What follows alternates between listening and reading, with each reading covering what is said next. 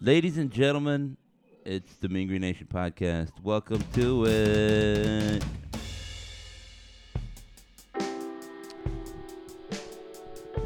So this is, and I know the music's going.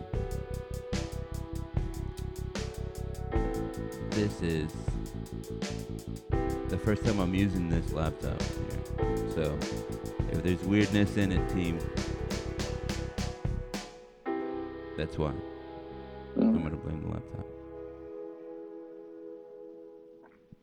Uh, hey, a win at Rice kind of corrected some behaviors. You know, um, North Texas went. Oh, I just dropped my phone. North Texas went to Houston, uh, home of uh, apparently the other half of the 200,000 alumni, I guess, or whatever it is that North Texas has, because that crowd was packed with green. Everybody was there, uh, including Greg uh, who was there at Tudor Fieldhouse. Uh, Tell Mhm. us what is what it was like, Mister uh, Mister Greg, and all that goodness. I don't know if it was all alumni. I mean, it was all Rubin's family, all 100 of them, and then you had you had Aaron Scott's family, and I mean, you had some other people. It was a great turnout for UNT. Like I, I said on Twitter, it felt like a tournament atmosphere because it was kind of split. Yeah, Like I mean, Rubin and Aaron's family and everybody they brought it, right? You know, when it, it got intense in there for a while, so it was it was a great time, great atmosphere. The wife, the wife, she she leaned over to my son. She was like, "If I start chanting North, will you start chanting Texas?" And he was like, "Yeah." And uh, so she started she started the North Texas chant, but like my son didn't say anything and just like left her hanging and uh, it, it took like about it took like about five north chants before everybody else started to pick up yeah, so yeah. So I mean, so when I'm saying about Houston, what you call it thing, uh, that's for that's straight from like the alumni association. Uh, when they were trying to back when I was in San Antonio, they were trying to get one started in San Antonio, and they're like, yeah, we can kind of you know make it blah blah blah. Like Houston's always easier to get people out. There's a lot of alums in Houston. Um, and so I mean, you know, like for any kind of turnouts, there's always a good good North Texas group in Houston. I saw just anecdotally a lot of other people that have been online and they were at the Houston game. Um, so people living in and around Houston. I mean, like yourself, right? It's easier drive for you there. Uh, so you know, good times. Uh, that's why I'm, that's one reason why I'm excited for keeping Rice in the same conference. Like we're going to the AAC together, and I think that's good. It means, and I think the schedule that it means that we don't play Houston, uh, play at Houston like every other year the way it is now, which I think is good. But still regularly, like within a ten year span, you're probably gonna, you know, get like seven games against them, which is not terrible. yeah Um, so a win. Uh, Rice, you know, they kind of jumped up and bit North Texas a little bit uh, last time, and uh, everybody was a little upset with that. You know, um, you know, we had some some hot sports opinions, and I think they were all well reasoned and fair. And I think that this team is one reason why we like this team is that they will bounce back from that kind of thing. Is that you give them a little adversity, and then they will react to it right positively. Uh, and that's again, that's why I like this team. Is that you know it's not like oh well, it's unfortunate that a bad thing happened because now they're gonna spiral, and you know then then they you know just everybody's going to quit.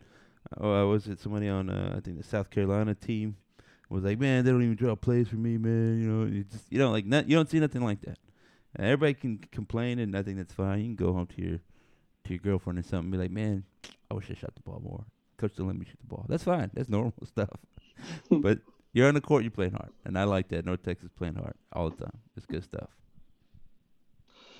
yeah i mean look the last time we played against rice the last what you know 10 minutes of the game just i mean felt terrible all the turnovers not being able to guard them and you know we talked a lot about it in our podcast about like the drop coverage that abou was playing against max fiedler right? And you you talked about adjustments, and we saw that adjustment last night. Ousmane was more in his face, was more in him, um, and there was a difference there. And then the other difference was really Sis- Sissoko, right? His he played a lot more. And that was uh, we talked about that too. Like you know, at, at first it was he's getting minutes just for resting to other people, but in those minutes you got to make the most of them. you know, if you want to keep playing and make it make it hard for the coach to to sit you down. No, yeah, Yeah, sorry, I, I- interrupted. Go ahead.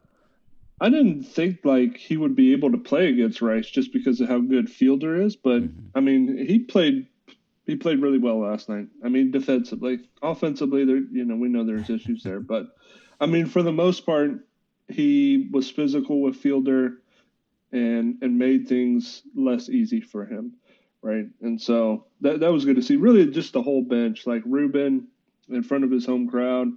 I mean, he had a great game. Uh, he he kind of started that run because there for a while it was like a tight game and and North Texas really wasn't playing well. Then you had Sissoko and Rubin come in and that kind of changed the game. Rubin hit a couple of shots, got a couple steals, and then North Texas was up by six, like twenty seven to twenty one, and you're like, okay. And see what happened there was my daughter switched her seating arrangements and, and she sat next to me and so like she tried to move next to my wife later in the game and I was like, No no no no no no. You gotta stay right here. There's too much on the line for you to be comfortable right now. Get over here. Yeah. Um, yeah. Uh, so yeah, again, this is one of those things, right? 13 minutes. His offensive rating is 52. Um, he had uh, three total rebounds, a turnover, and two fouls. You're like, ah, that's that's terrible basketball. But it's not when uh, you're out there to kind of just be a presence, just kind of be in the way. Um, I think that's good. Yeah, you know, like uh, there's times when I remember my high school coach just sending some guy out and saying, "Look, don't even don't- don't touch the ball. You're not gonna touch the ball. You're just gonna shut that dude down." And then you know, like the, we all hyped that dude up, and then you know, like the stat sheet said zeros across the board, but we knew that dude played well because he went out there and did his job. He went out there to be a pest, like under face, you know, all the other stuff. Um, so I mean, you know, like there's more to it than a box score. And I was, I was sort of making this point about the football team the other day, and I, want to get into that a little bit because there's a there's a NSD this week, so we'll get to that in a little bit. But I want to talk more about basketball. Um, so beating Rice at Rice, this is to me, this is always like the trap game, right? You go to Houston, Tudor their field house is kind of weird. Um, I mean, you know, it's like, you know, it's like. it was cool in in uh, what 1930 something whenever they built it. Uh, uh, but we've we've made improvements. Like you know, we don't need to put seats up there like that anymore. We could do it differently, and um, so it's kind of weird, right? It's, it's just everything's weird. You know, restrooms are weird, concessions are weird, sightlines are weird, um, and I think all of that can throw you off. It can just you take a little adjustment. You're looking around like this is kind of, but they obviously play there all the time, and so next thing you know, you look up and you're like, man, it's like 20 to 10. How they get a 10 point lead or something like that.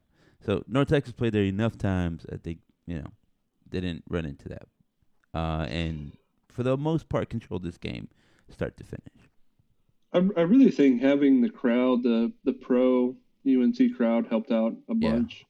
I mean, giving Rubin the confidence. Get you know, Scott got into early foul trouble, but I mean, he still made big plays at big moments in the game, um, especially in the second half. He hit a big three to extend the lead back out to eight. He he made some clutch free throws down. He got a clutch rebound at the end of the game. So the, the Houston boys definitely showed out. So having that that pro UNT crowd there, having the success, I think against Rice there before helped out. But I mean, still Rice was you know in a two game losing streak. They didn't play well last week against UAB. They got blown out at home. Mm-hmm. They lost to Louisiana Tech. They're st- they're trying to hold on to being in the top five in Conference USA. They want that bye. So you, you had to have the feeling like they were going to play well at home against a team that they beat by 12 on the road. And, and I thought Rice did play well at times, but they didn't finish at the rim quite as you know quite as good as they did at UNT. And I think that was just you know North Texas was challenging shots at the rim better than they did before. There wasn't as much of guards running open um, underneath the basket as before. There was still some miscommunications, definitely earlier in the game. And I guess the one thing about Tudor Fieldhouse is like, you know, you can get close to the game and you can kind of hear it and feel it. Mm-hmm. And like, you can see like when somebody was coming to set a screen, like some guys on UNT would communicate and then some guys wouldn't communicate, especially like the switches. And and that's where somebody like Kai Huntsberry who I mean, he played great last night. You cannot like he he showed up offensively when they needed him to, but there was times defensively where he just didn't communicate that he was going to switch onto another guy, and that allowed for a backdoor cut. So, yeah, I mean, it's tough, right? I think uh, it, it's hard to get people to communicate. Some people just some people just don't, um, and uh, or like they don't do it in the right way. So it some of it just becomes natural, and you've done it so long, you've been in a program a long time. You just you just know, and then it becomes yeah. And then uh, other people, it's like um, um, it, they still have to think about it every time. Yeah, but I mean, look, offensively, Huntsberry, like the what North Texas was doing, what, which I loved, and, and again, we have talked about this was they were getting the matchup with him on Evee. They were running the high ball screen. They got Evee, who's 6'1, 180 versus 6'3, 215. And then Huntsberry was backing him down into the post. He could have taken shots all night over him, but he didn't. But that was kind of their offense in the second half. And that helped them get going. There was a few times where Ousmane like would curl underneath the basket, and like if you just hit him with the hmm. behind the back pass, like I was like, man, it's right there. And you're like, yeah, I didn't see him. But I mean, so, so our those, unofficial unofficial marker of like how good we're playing right is like that two point shot, right? Kai Huntsberry was four of nine in there, which is right about fifty percent. And then Abou was seven and thirteen, which is over fifty percent. And so like those two are two leading interior two point shoot uh, point guys, and so I think whatever like like you said, there's there's meat on the bone in there, right? he he could be doing so much more, and the more he does that successfully, then I think he's gonna recognize those things happening a little bit more, right? Yeah, I mean he had five assists last night. Yeah, uh, Huntsberry, right? And yeah, and Ousmane, after he got the dunk, like it, it just it switched. Like he was there was there was a lot of of him not being confident and playing. He was in early foul trouble again. He was getting pulled out for Sissoko. I mean, there was one time where he almost got into a fight with McCasland, and I, I it was I think it was you know frustration from being pulled, but then he also he you know Rice you know got one of those backdoor cuts and he missed the pass that was right there. And I mean, like McCasland in the huddle is like slamming the chair down, and you're like, oh, all right. But I mean, once he got that done, that was like it. That that flipped the switch for him, and then he became that confident person. Like he didn't care who was guarding him. You know, he was going to go get his, and I mean, they needed him to play that well, and so, I mean, I'm happy to see him play like he. I, I feel like he gets like a bad rap sometimes, or people say that you know he hurts this team. Like th- and they talk about him like he's some I don't know, like head case or the the dude is like a really good dude. Like if you watch him after the game, just his interactions with people, like it's just like uh, it's something you would expect from this North Texas team. Like he just looks like a dude that has a lot of joy in his life. So I mean, I was happy to see him get going because they really they really needed his his offensive output last night. So yeah, Ousmane is what the second best player, the second most important player on the team. I think it's Tylor Perry, then it's yeah. Abou Ousmane. That without him, it's just a completely different squad. And I think, um, you know, like I, I don't, I don't, I don't buy the head case thing. I don't buy the I think he. I mean, like you said, he is a good dude. I mean? Like he's a. Uh, I think there's a lot of pressure on him because he's the second best player on a team that's expected to compete for the Conference USA championship. That you know that that's a lot, right? You know, you, you think about something you do for escape or fun. Uh, you know, like you do whatever your school, and you're like, okay, I'm gonna go. I'm good at basketball. I'm you know part of this is all fun, but you know, it it's also a, like a job, right? It's a responsibility. People look at it and you're like, oh, come on. You're like, you know what? I just wish it'd just be a little bit easier. And it would be if we had lower expectations on him. But he's very important, and we ask him to be, you know, the best big man on the floor every night, right? Against a pretty good league. Max Fiedler's good.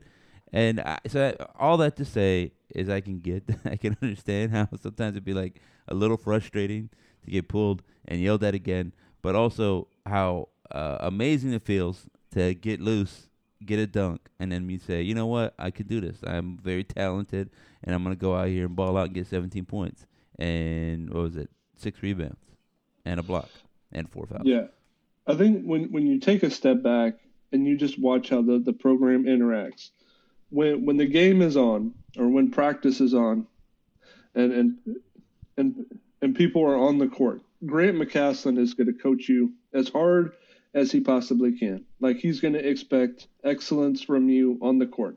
Mm-hmm. But once once the game is over, once practice is over, and we're outside the court, like it's all love, right? Yeah. There's there's just there's happiness, there's joy.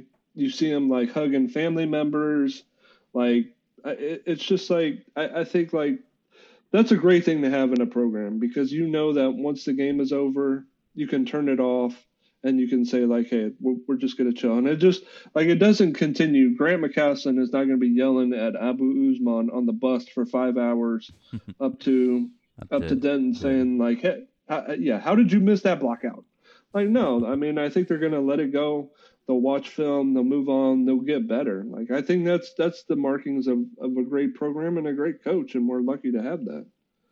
Yeah, uh, he he had a great game. Uh, well, uh, maybe too lucid great. He had a very good game. Right, seventeen points.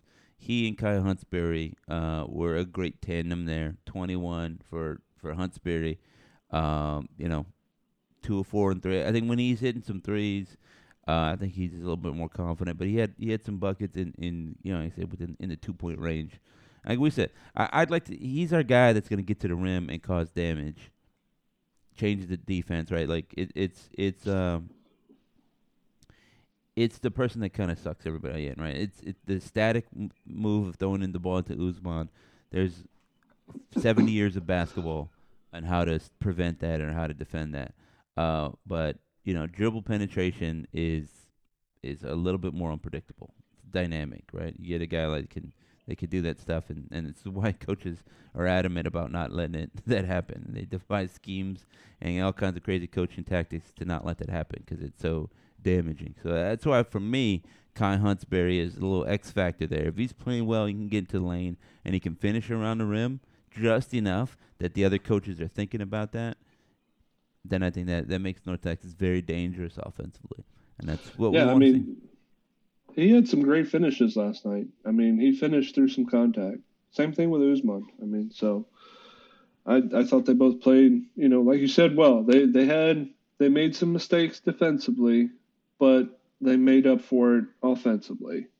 And and we can live with that because we know that the majority of the defensive possessions for North Texas are going to be pretty solid. Um, what was I gonna say? Uh, so you mentioned it right? The the top five, the the bye. I think it's worth noting right now because we're what is it like six, seven games away from the end of the season. Two, three, four, five, six, seven, seven exactly. Uh, it's UAB on Thursday, big game at home. Charlotte at home, another big game because we, we hadn't seen Charlotte. They've kind of dropped a little bit, but um, you know, they play very deliberately. They like to play defense. They have a, a big man that can pass. So it's a little bit of the Rice. It's a little bit of. Uh, I don't think they're as intense defensively as Middle Tennessee, but you know. Uh, then you got uh, Louisiana Tech again, talented. They're kind of hit or miss. They could always get you. UTEP, we played them. We know what that game's like, and that's away. That's gonna be tough. And then Charlotte away, and then Middle and Western at home. So this is to settle where North Texas is to fall. Right now, North Texas is second in the league in terms of positioning. Um, in conference play, ten and three. Right, the two losses to FAU, womp womp, and then the one to Rice. Uh, FAU lost. They got blown out by UAB, and now just a little bit like don't forget about UAB because UAB came to play and they punched them in the mouth. It, it, it you know that was kind of aggressive. Um, uh, so it, here's as it stands in this moment right now. FAU would be the first seed, play on March 9th. This is all March 9th games. Uh, uh, and they'd wait for the winner of the March 8th game, which I think is Tuesday, of UTEP and Western, right? So you get a FAU versus UTEP and Western. I think FAU, if they've been pl- continue to play as they, they, they are now, that's kind of an easy win.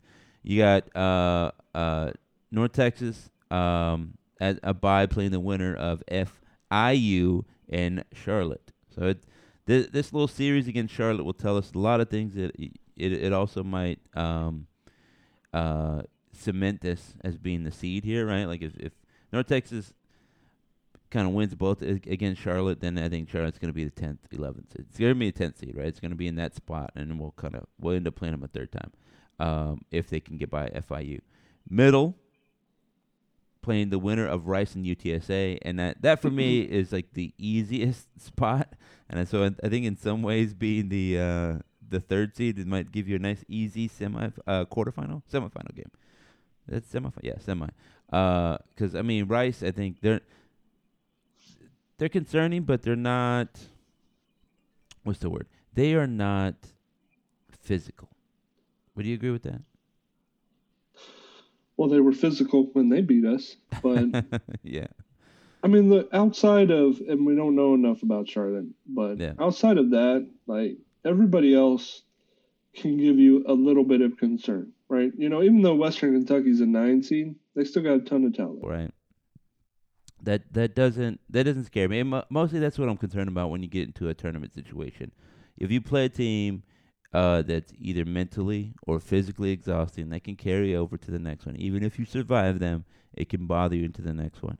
And so, um, yeah, I, I think about that right, like like playing a um, like playing a Middle Tennessee team. Like if you play against them and then you win, I think it's gonna take a lot out of you, and then you're gonna be a little spent playing in the next game.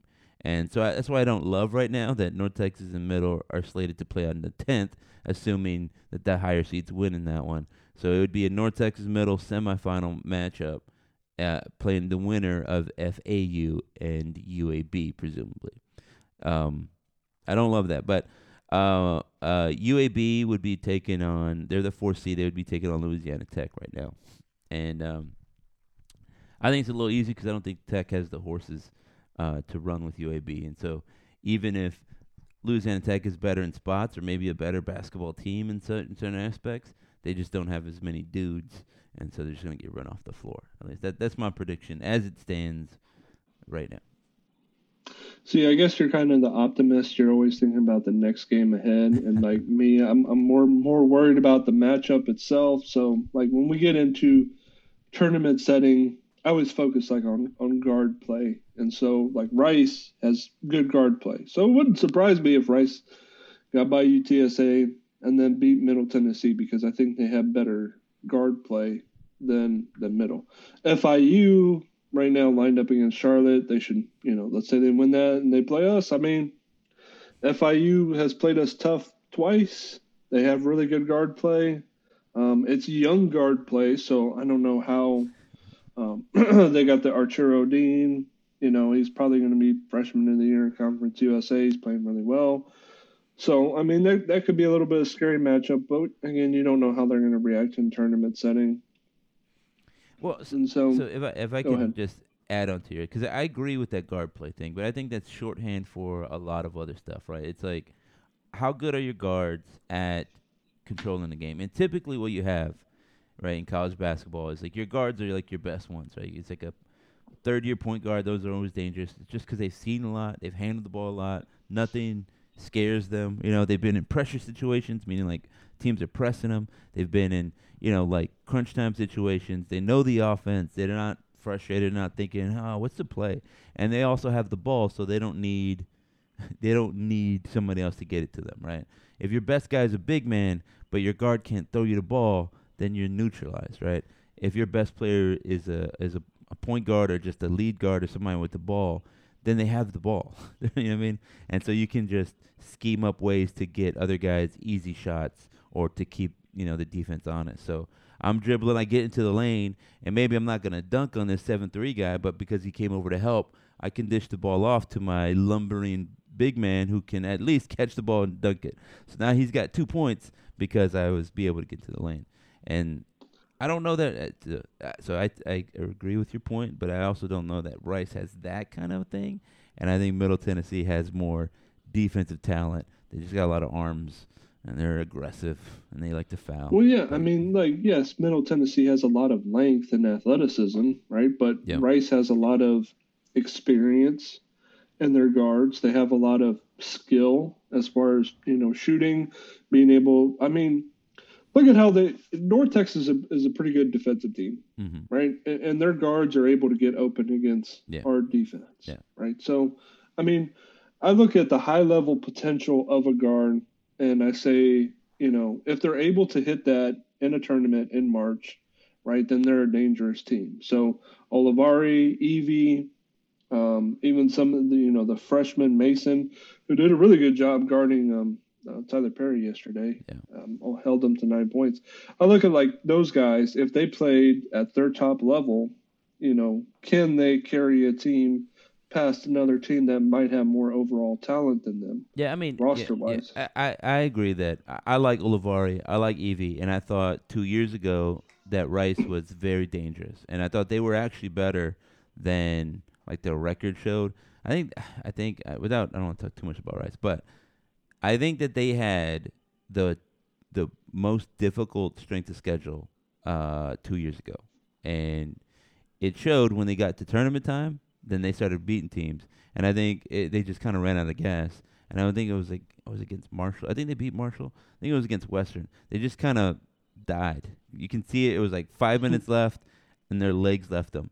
They were getting the shots they wanted, like you were saying. Like he, he was open, but the shots were just coming up short. It, it just they didn't have it anymore. And I mean that's the day. That's why you win the regular season, right? Because that that's what matters. It helps you out in in you know seeding and stuff like that. Yeah. Um. All right. So just uh, that that's the thing. I I'm not an optimist. I just think about I'm, I think about a lot of things. Like, all right, say you win this one, what happens, right? And obviously the other part is is you lose. There's not too much to think about. Like, can you lose against FIU? Yes. Can you lose against Charlotte? Yes. And then it's over. And it's done. Um, you know, like I think the as far as is it tough to get through this bracket? Yes. That's North Texas would have to play middle, but that's the problem. That if you wonder what was the consequence of losing against FAU twice, it's that you got to play middle on the 10th and then go play FAU, presumably again, right? Um, if you flip it the other way, I mean, I don't love having to play UAB either, but I think you know, like middle, middle's still a tough thing. This league is tough. The it- like when if you the March 10th, March 11th game, whoever comes out of that, that little scrum, they will be a deserving champion. I'm not gonna say, ah, well, you know, they could, it, like if if you could be if you're middle and you can beat North Texas, and then you can beat FAU or UAB, you're you deserve to be Conference USA champion, and I think it'd be a a, a tough out. Um, but yeah, Here's the thing. I don't think middle's going to be the three seed. I think UAB is going to overtake them and be the three seed. I'm just saying. look at you. I'm just saying. I, I think that's going to happen. well, I mean, technically they're tied for the three seed right now, right? UAB is eight and five, middle's eight and five. Um, I mean, I don't, I don't know. I, I'm at the point where I don't know what to expect. If you said UAB is gonna go on and sweep everybody from here on out, I'd be like, yeah, I, I can see that. If you say UAB is gonna go, you know, is gonna split 500 the rest of the way, and then Jelly Walker is gonna throw a punch at Andy Kennedy, I'm like, you know, I can see that happening too. I don't know. It, I can see anything happening with that team right now because it just, you know, they're just like that. Uh, they're slated. KenPom has them losing at North Texas this week. Good. Oh man, it's going to be such a tough game. You know, like, I mean, we know the series history, right? Yeah. We, we we've gone over that, and now Jelly Walker's back. He hasn't played well in the two games that he's been back. I mean, he's like two. I think his first game back against um, FAU, he was like what two of ten from three point range. Yes. and he had like a bunch of turnovers yesterday against F FIU, uh, and didn't really play all that well against them either. But still, I mean, you know, we we embarrassed them at home. Mm-hmm. Like, I mean, we embarrassed them. So I think there's going to be quite a bit of motivation for them to come into our place. Um, North Texas is going to be feeling good about themselves, but I, I think that these two teams understand what's at stake. They understand each other pretty well at this point. So I mean, it's going to be a really good game. It's just I, it's it's a toss up. I, would just have it as a toss up. I think with Jelly averages about 10 threes attempts a game. So uh, he's at least feeling good enough to get his normal shot attempts up.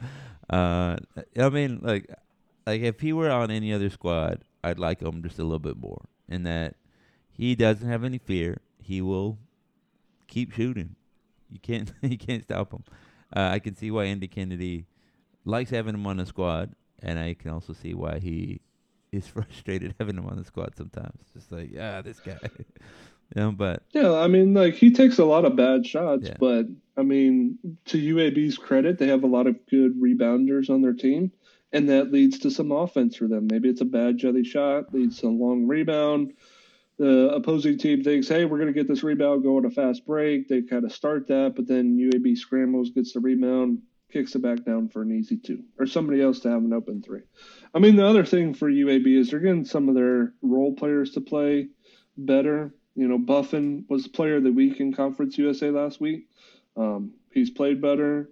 Uh, the the Brewer kid, I think he had like um, 11 points yesterday. The uh, I think Ladarius Brewer is the one. yeah, that's the dude from And his, uh, Mississippi, Mississippi, right? He's a transfer from there. Yeah, he was three for three from three, um, and he had 12 points against FIU yesterday. So, and then Gaines played really well against um, uh, Florida Atlantic on Thursday. Got to the free throw line 11 times, which you know was something we thought he was going to do against us because of how Yeah. you know explosive he is off the dribble, but we just dared him to shoot jumpers, and and he did that. So.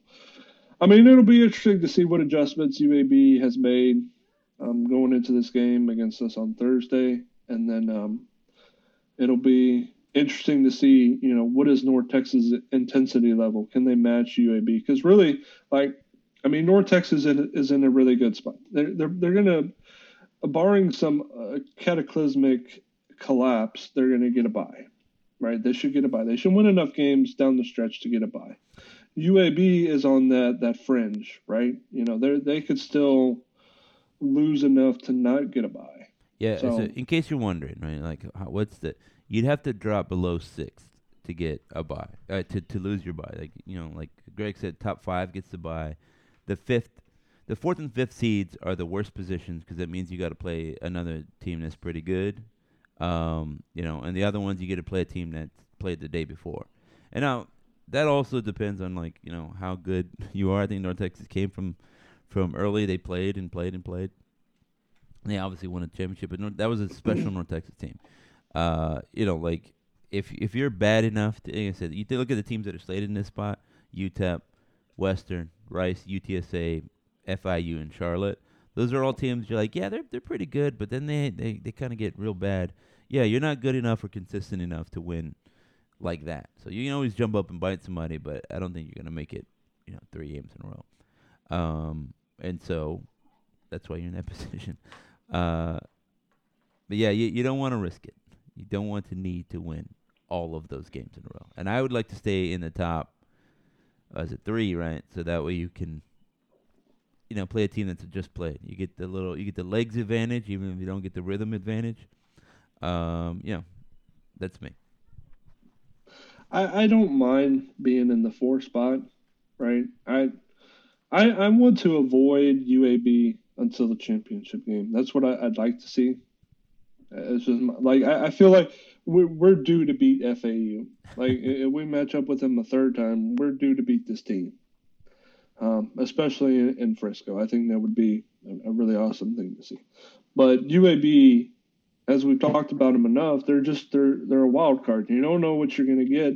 You could get 40 points from Jelly Walker because he goes, you know, eight out of 10 on this three, or he could go one out of 10 and you beat him by 10. So like I, I hate that that we don't really know what we're going to get from them. We know what we're going to get from FAU, and we know what we're going to get from our team, and and we know that in the two games that we played them, we have had leads that we should have held on to. So So, uh, think about this, right? As it pertains to this game coming up this week, we play a- uh, UAB on Thursday at home. Say we win that game, right? Flip in a little precedent where the the road team has won nine straight, or whatever it is. And then we play them again in the conference tournament. That would mean that we'd need that we'd have to, we'd need a third straight win against them, and then you know like that's uh that's what we were saying before. It's like that's almost it's very tough to do this that and the other. Um, you know that would be quite the storyline. Uh, I, I'm I'm concerned about this game this week. I think Jalen Walker's gonna gonna play a lot better than than he did. Obviously, because he didn't play last time. I think UAB is gonna play a lot better because they're gonna re- remind themselves of what happened. Um, that we went to their home sp- uh, spot and we punched them in the mouth. That UAB looked not tough. They looked North Texas looked like the better team uh, in a lot of ways in that one, and you know they're gonna be you know ready to play. And a lot very similar to how North Texas was upset that Rice beat came to came to Denton and beat us there. We said, well, we got to take care of business and handle things. Um, and I thought for the most part we did. North Texas controlled this Rice game, start to finish. Um, all right, who, who else do we play? It's uh, it's Charlotte, right? I, I still don't Yeah. have any good thoughts or or deep thoughts about Charlotte. They are just about mid pack in all the metrics. Uh, offensive efficiency sixth, one hundred three point eight, uh, just above Western, just below Louisiana Tech. Conference only defense efficiency, uh, one hundred four oh, which is seventh, one below Tech, one above Western Kentucky. So they're in that that kind of yeah they can beat you. They're not as bad as UTSA, but they're not as good as like a middle a UTEP uh, in terms of defense and and that kind of uh, group. So you know like I'm not super concerned about them. That they're good enough to do some things to you, but I think overall in a in a 40 minute game, I think North Texas quality should prevail. Right. Yeah, one thing to say about Charlotte is Khalifa, who's their really good center, has been out for the past two games. Um, FIU loss, and then the FAU um, loss on Saturday. So, just something to watch whether or not he can play at UTEP on Thursday. Because really, if they don't have him, I don't think they're much of a threat Mm-hmm. to North Texas. Yeah. Um, their their best players, their their um, number four power forward, uh, Brice Williams. I mean, he's been doing A little bit. really good stuff for him. Yeah, he's six seven. You know, one of those. I, but I think we we will match up fine because you can put somebody Aaron Scott on him. You can put Jaden Martinez on him. We got guys that can can sort of defend him. Um, and then you look at you know uh, their their one shooting guard is Montre Gibson. He's five eleven. So. I mean, they're probably going to have him guarding Tylor Perry because, again, what you've seen with the race and when teams have smaller guards, North Texas does, you know, they start putting Huntsberry and getting him into the post. So that'll be um, something to watch. And then again, one thing I, I was going to mention was uh, for the UAB game Thursday is if they switch up their coverage with Tylor Perry, right? So the teams that have done the best against him have put the longer wing players on him. You know, like Rice put six six guy on him. Last time they had Eric Gaines, they had you know I think like Tony Tony, but they, but they didn't put any length on him. I don't know if Brewer is capable of guarding, you know Tylor Perry, but that's just I'm wondering if UAB is going to switch up some of their coverage on him. Uh, something to watch. Yeah, I don't. I mean, I, I don't. Looking at their roster, I mean, maybe they try. I don't know. Like Loven is not really. He's not really that quick. I don't know. I- That's the thing is that I don't know. They got a guy that has length and that can move with Tylor Perry. Because lots of, like you said, Yeah. lots of teams will try some length on him. And like middle, I thought did a good job um, doing a little bit of that. But they got a lot of dudes that are same, right? Like Eli Lawrence is long and he's quick. Um, Teafale Lenard is long, quick. Elias King, similar. They have a lot of dudes that are all like you know six seven, uh, like scrawny. And they can fly around the court and cover a lot of ground. So you can say, well, maybe he's not going to say step for step with him, but his reach can kind of keep him close, and he can bother a shot or just getting away. Um, I know Western said specifically, like we're not that kind of team. We are um, like a, a, just a big team. We w- we want to be big and tough, and so then they, they felt like North Texas driving against them was was uh, not good, or and then they couldn't drive against us that way either. um, so I mean, you know, like y- you know, y- when you're designing a basketball team, there's lots of things factors to consider, and you know, it could be that you just get undone by this one aspect. You're like, we have no answer for this one dude. There's nothing we can do about it, and that that's gonna be all of it. Um, uh, Tylor Perry's had good games against uh, UAB in his history. Uh, what is it? He had was it just the ten points, but it, there were some big shots in that one. Uh, last year, he obviously had the game winner, but was it 25 points, and then the other game I want to say how much. Even in that loss, he had 15.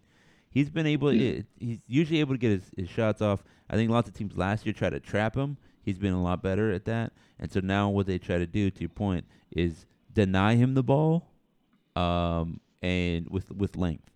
And if he gets the ball, then they'll try to trap him there, get the ball out of his hands. And I think if we're spending a lot of time trying to, no, no, all right, let's get him the ball, let's get him the ball, then we're not taking advantage of opportunities. Like we can we can use their aggression against them, right? It's like it's like play action in football. Yeah. Um, is Tylor Perry still your player of the of the year?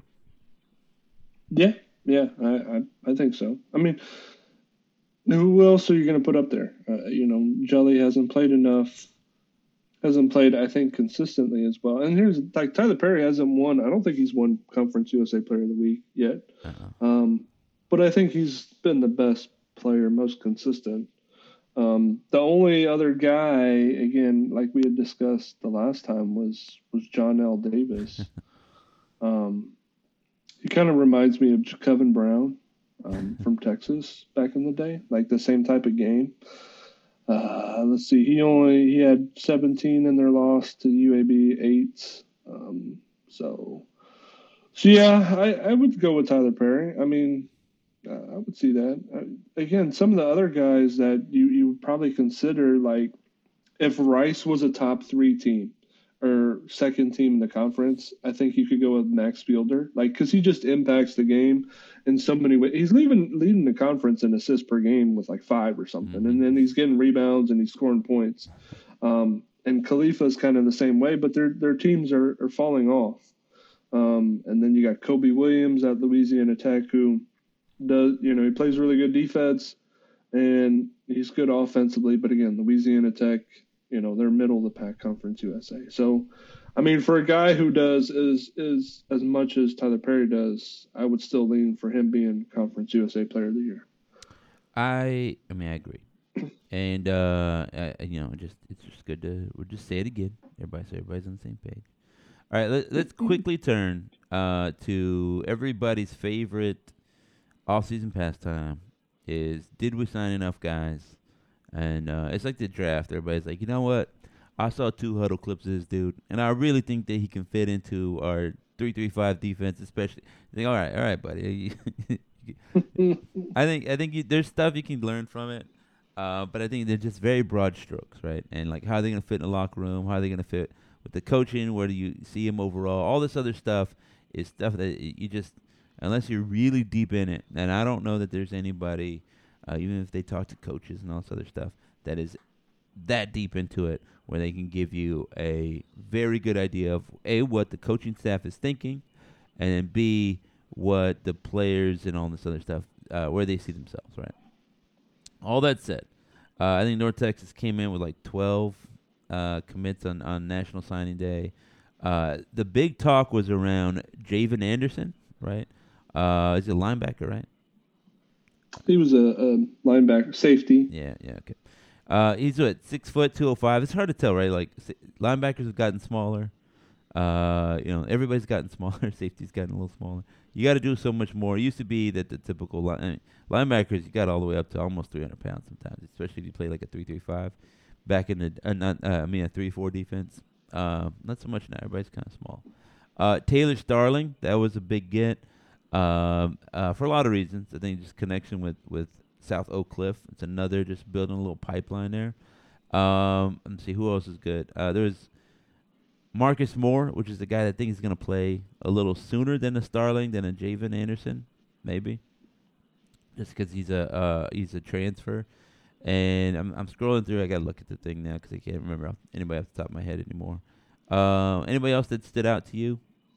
That just was like this guy right here gonna do it for me. Mm, the uh, winning the battle against, I guess, U- UTSA for Starling Yeah. was something that you know I think was significant. I you know I know UTSA probably wanted him, but it wasn't like an an absolute must. Yeah. It would just be kind of like, hey, look at this, we ended this um, pretty well. Um, so you mentioned Anderson.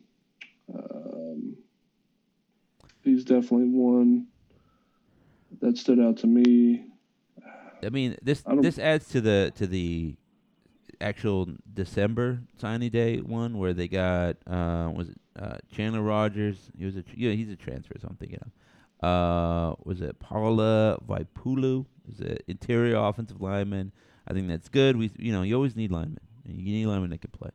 And um, there was a Texas Tech wide receiver, a safety. There was a couple safeties. I don't know. You know, there's a guy from the Raging Cajuns. I, I didn't watch a lot of Raging Cajun football, so I can't tell you too much about that guy. Um, it, I think overall, it, I think to sum it up, right? Eric Morris is in a tough spot. That he he he's, he basically signed on the dotted line, and it was gonna be time to sign a bunch of dudes right away. And his stated philosophy was, I'm not gonna just make commitments to dudes like I did before. I made that mistake before at FCS, and this is a good part about hiring a coach with experience. He said, I just got a bunch of dudes, and that was a problem. It didn't quite work out with all of them, right? So we're gonna just we're gonna be do the job, right? Go out, recruit, make shake hands, look at the film, and then sign guys that we believe in and whatever. Now, maybe that was just all talk, but it was good talk. I believed it, and and so then they went out, and I think and the guys that they signed here are, um, you know, I think they they kind of move the needle for everybody involved in recruiting, right? There's some of this where you just got to play the game, and like signing guys from South Oak Cliff is good, right? It moves the needle, builds connections. People are like, hey, yeah, they got a couple dudes from here, right? And then you start to think about North Texas as a school that believes in the area, right? Even though the stats may say, hey, look, they got a lot of guys from Dallas area, but there's a couple dudes you get from there, and you're like, hey, they, it just it makes people feel it, right? So that matters. Yeah, look. And the same I thing with mean, like the North Shore look ones. But go ahead. Yeah, yeah. Go ahead. The North Shore one. I was going to say the same thing. Like you look at the pecking order of schools in the state of Texas in terms of high school football. South Oak Cliff is definitely at the top, the mecca, as they would say. Um, Yeah. There's no hotter brand in, in Texas high school football than South Oak Cliff. The consistency from North Shore down here in the Houston region. I mean, they've been the best team down here, right? And they're consistently putting tons of athletes players into division one schools power five schools so you know it's great to have those those relationships um, the one guy that i was having trouble pulling up the list i liked keith smith the the defensive lineman from south oak cliff watching him in the state championship game i thought there was something there that could be developed and then the other corner brian nelson out of shadow creek shadow creek again is another school down here that's you know um, is relatively new, but I mean they're getting they've produced a lot of talent.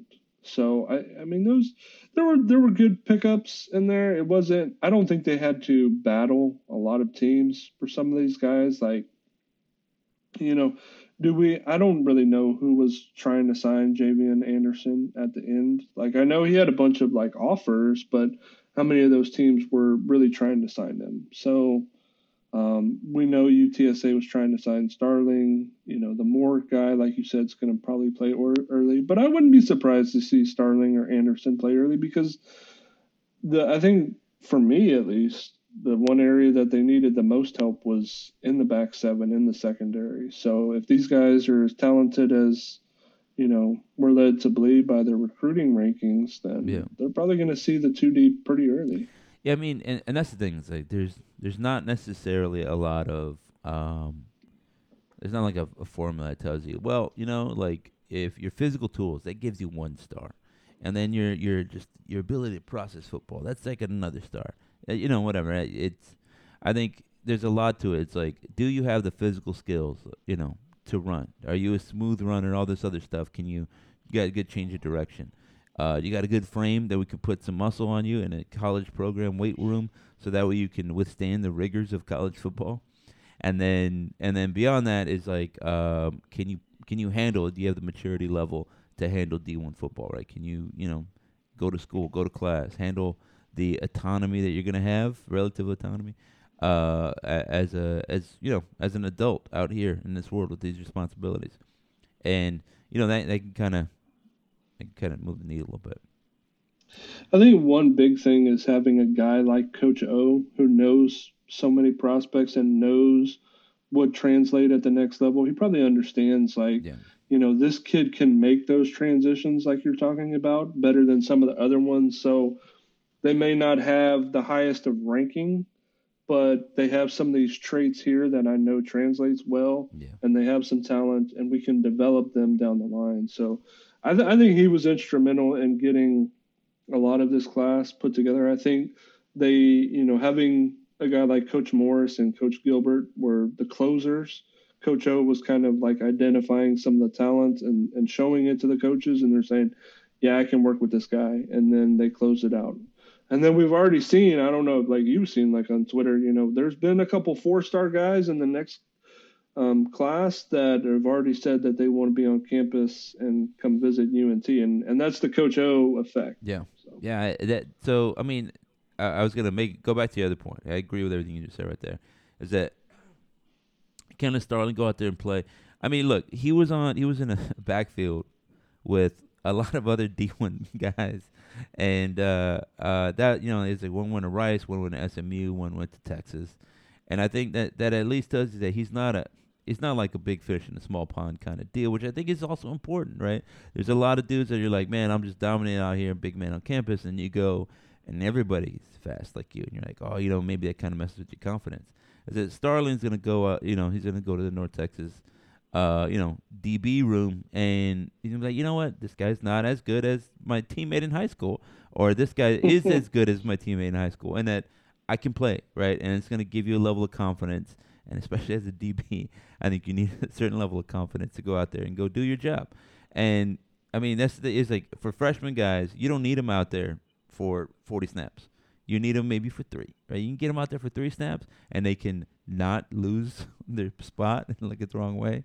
But if you can go and say, you know what, we're gonna do, uh, uh, we're gonna bring some pressure. If you can just guard this guy one on one, man coverage, right? And he's gonna run a streak or he's gonna run a hot route, and it's just very limited. And you can stay with him mostly step for step, be right technique, hand in the right spot, eyes up, you know, get your hand between their hands as they come together. All those things they teach you, then you you can go out here and play in five snaps a game or whatever it is.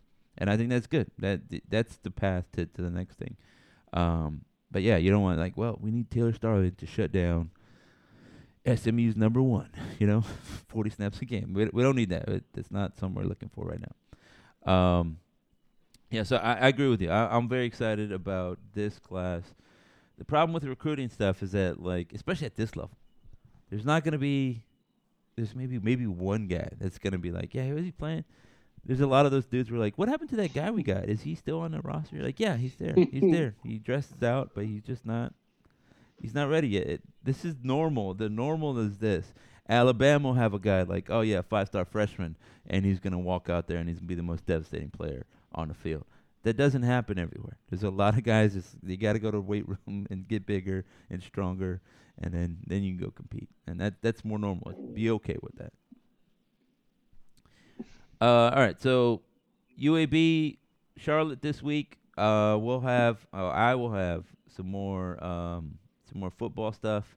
We'll figure out what's going on there. Like I said, if you're like, where, where were you, guy? I was at work all week. Well, I was working. I work every week, but I had to travel for work this week, and so that just took a little bit out of me. Um, and uh, you know, it was like Friday I got back. Wait, here's f- so I left Tuesday, and then my flight was at 2:40 p.m. in the afternoon, right? And then I get an email, and they're like, "Oh, your flight's been delayed till 3:30." I was like, "Okay." Uh, let me just. I'm still finishing up work because I'm a great worker. And then they sent me another email. Your flight's at 4:40 now. I was like, all right, I got lots of time. I was like, actually, uh, you probably don't even need to take me to the airport at lunch. I'll just get an Uber because you know whatever. And then so um, I'm still working. And then I get another email said, oh, your flight's back at the normal time, 2:40. I was like, well, now I gotta now I gotta rush to the airport. What are you doing? It's like so I get to the airport and the whole deal, and then I get on the plane. Everything's fine, except I forgot my corporate credit card at home, so that was annoying. And then so then uh, um, we're on the plane, and it's delayed for an hour and a half because of an, they're de-icing it, but then also electricity, uh, some electric thing they have. I don't know. Maybe maybe they forgot to put the engine in. Who knows? But we didn't leave until four o'clock, uh, so it did end up getting delayed to that time. Uh, so I think the whole trip was a little bit like that. It was also icy, storming, dealing with stuff, lots of work stuff. So I'm I was very tired. So I apologize if I didn't crank out all the content that you feel you deserve. My bad, team. Mm, mm. Disappointing. Yeah, should have been on that plane. I watched Tenet, and I was like, yeah, I could probably blog right now. I was like, you know what? I'm gonna watch this movie Tenet again. I've seen it. It's I just watch it and kind of you know zone out a little bit. Uh, it, Yeah, for me, I've been watching Ted Lasso. Yeah, it's, you know, funny thing about that is like I like soccer, I like jokes. I don't like that show that much because I feel like it's corny. Uh, but I mean, there's things like You just I still you have no heart. no, I don't. I don't. I have no heart. I guess. I just think it's it's just Mm. real corny. Like, get out of here, guy. You know. Wait, When is he writing this thing with? He's like the most likable person in the world on the show, and you don't like him. yeah, because it's not That's real. There's nobody baking cookies every night. It's not. It's not a thing that happens. You don't do it. I'd be annoyed by that. I'm Like, get out here with these stupid cookies, man. I don't want these cookies. Get out of here. Um, but that's And you say I'm a negative person. Like if somebody baked me cookies every day, I wouldn't be like, get out of here. I'd be like, all right, cookies. see. I don't love cookies like that. I love donuts like that. I, I'm not a cookie. Okay, well, if somebody brought you donuts every morning, you wouldn't complain. I mean, after a little bit, I'm like, look, I don't know how you, you this is a violation of my trust here. A violation of your trust. I mean, what if he just brought you like one donut every day? Uh, I I would I would be annoyed at the earnestness, you know. Also, uh, yeah, I mean, just yeah, 'cause it- all of it's fictional. It's it's a fictional show, and I think that brand of comedy that that they have there, where everybody has to explain the joke that they're telling to you in your face, it wears on me quicker than other types of comedy. I'm like, all right, okay, I get it. And then um, and you can just see the turns coming. It's like, look at this super gruff guy. I bet he's gonna be the most earnest and loving and tender-hearted person. Yep, there it is. 'Cause you know everything's obvious. Uh, I might as well watch Bubble Guppies if I want simplistic storyline telling. And it looks very Bubble similar. Guppies. It's the same. It's the same. Um, and then there's not even as many songs. Bubble Guppies at least has songs, and there's everybody line up. you know, they line up. Anyway, ladies and gentlemen, thank you for listening to the Big Green Nation podcast. Uh, you can subscribe on It's time for lunch. yeah, yeah, yeah. It has songs. There's like the cowboy one. You know, we've been jamming out. No, I was saying it's it's literally time for lunch. Yes, so. yeah. Now it is. Um, uh, what was I gonna say? Yeah. So you can subscribe on the site. Uh, let us know what you're thinking. If you have any feedback, all that good stuff. Uh, get in touch with me if you want to get in touch with Greg. There's ways to do that. Uh, he's on Twitter, but you can just email the podcast if you have any questions for him. I will forward that on to him and whatnot. Ladies and gentlemen, thanks for listening. Go Mean Green.